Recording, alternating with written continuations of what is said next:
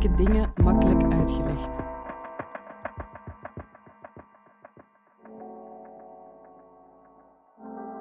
Dit is de podcast van Moeilijke dingen makkelijk uitgelegd.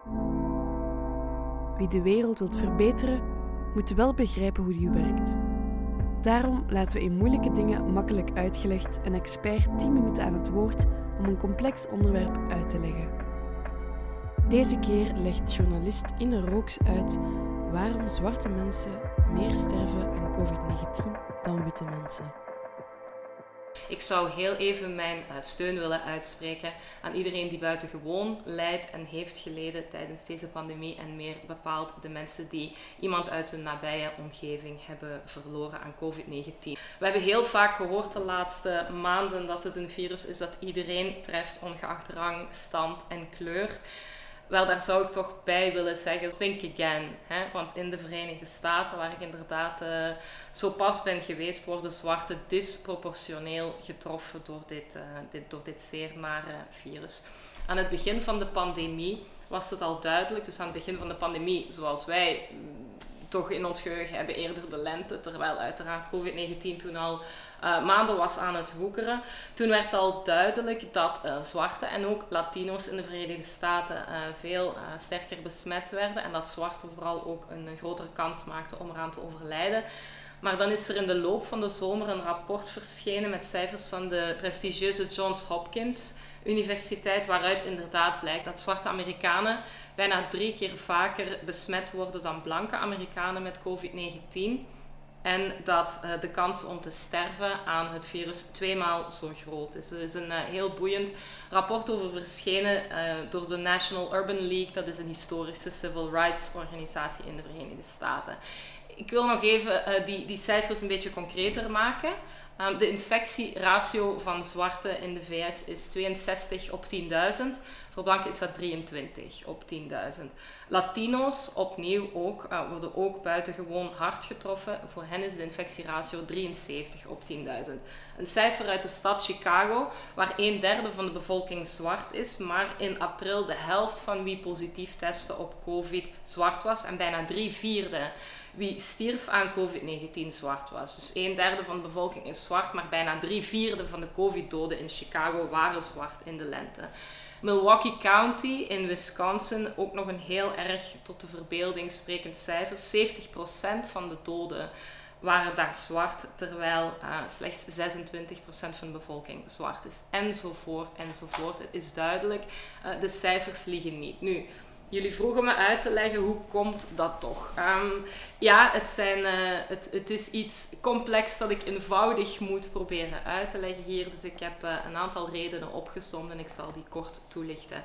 De eerste belangrijke reden zonder enige twijfel is dat zwarten in de VS extra kwetsbaar zijn om het virus op te lopen en ook om er veel harder onder te lijden door hun medische voorgeschiedenis, door zaken zoals obesitas, overgewicht, astma, hoge bloeddruk, diabetes, suikerziekte komen allemaal uh, sterker voor bij Afro-Amerikanen dan bij blanke Amerikanen.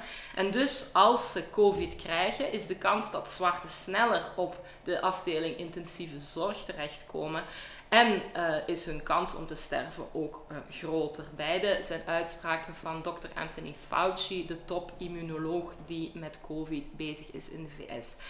Kan dan zeggen, ja, obesitas, uh, dan moet je maar gezonder gaan leven. Je kan aan preventie doen, eigen schuld, dikke bult aan. zo simpel is het bepaald niet.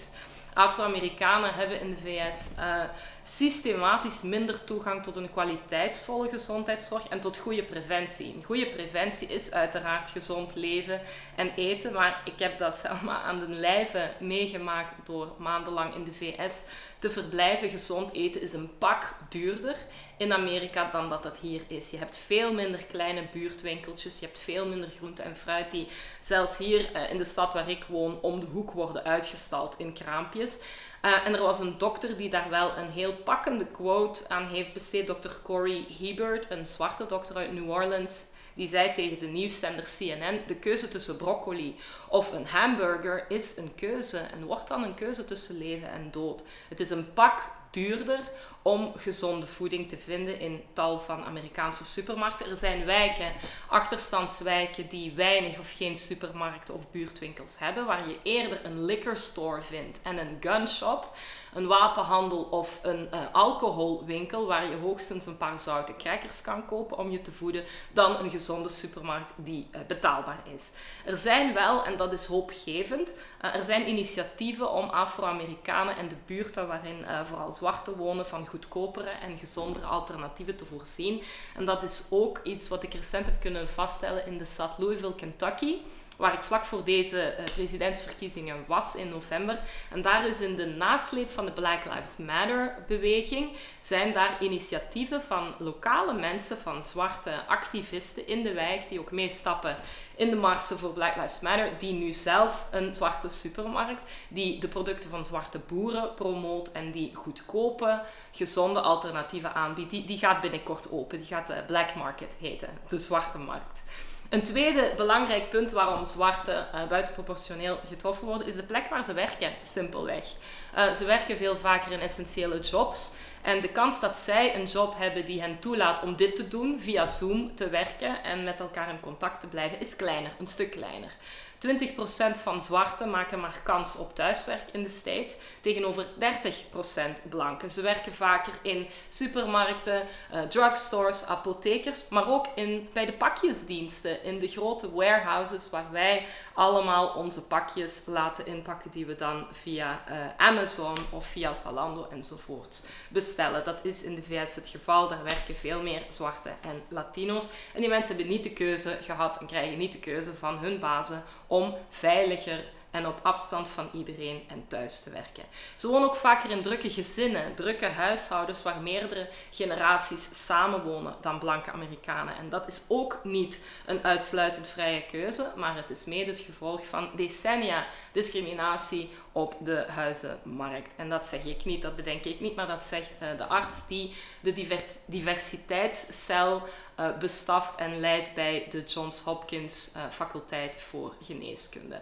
Um, daar wordt ook aangestipt dat, ik zei het al, gezondheidszorg en preventie heel belangrijk zijn, maar een hogere drempel vormen voor die Afro-Amerikaanse bevolking. Want ja, je weet, uh, als je in Amerika een goede gezondheidsverzekering, een goede ziekenkas uh, wilt hebben, dan hangt dat ook vaak vast aan een goede tewerkstelling, aan een goede, goed betaalde baan waarbij jouw werkgever die gezondheidszorg voor, zich, uh, voor zijn rekening neemt, die gezondheidsverzekering. Dus veel zwarten zijn veel minder goed veel slechter verzekerd of hebben helemaal geen gezondheidsverzekering. Wat uiteraard ook weer de stap om aan een goede preventie te doen, om naar de arts te gaan, om je goed te laten opvolgen als je diabeticus bent. Dat maakt het allemaal gewoon veel moeilijker.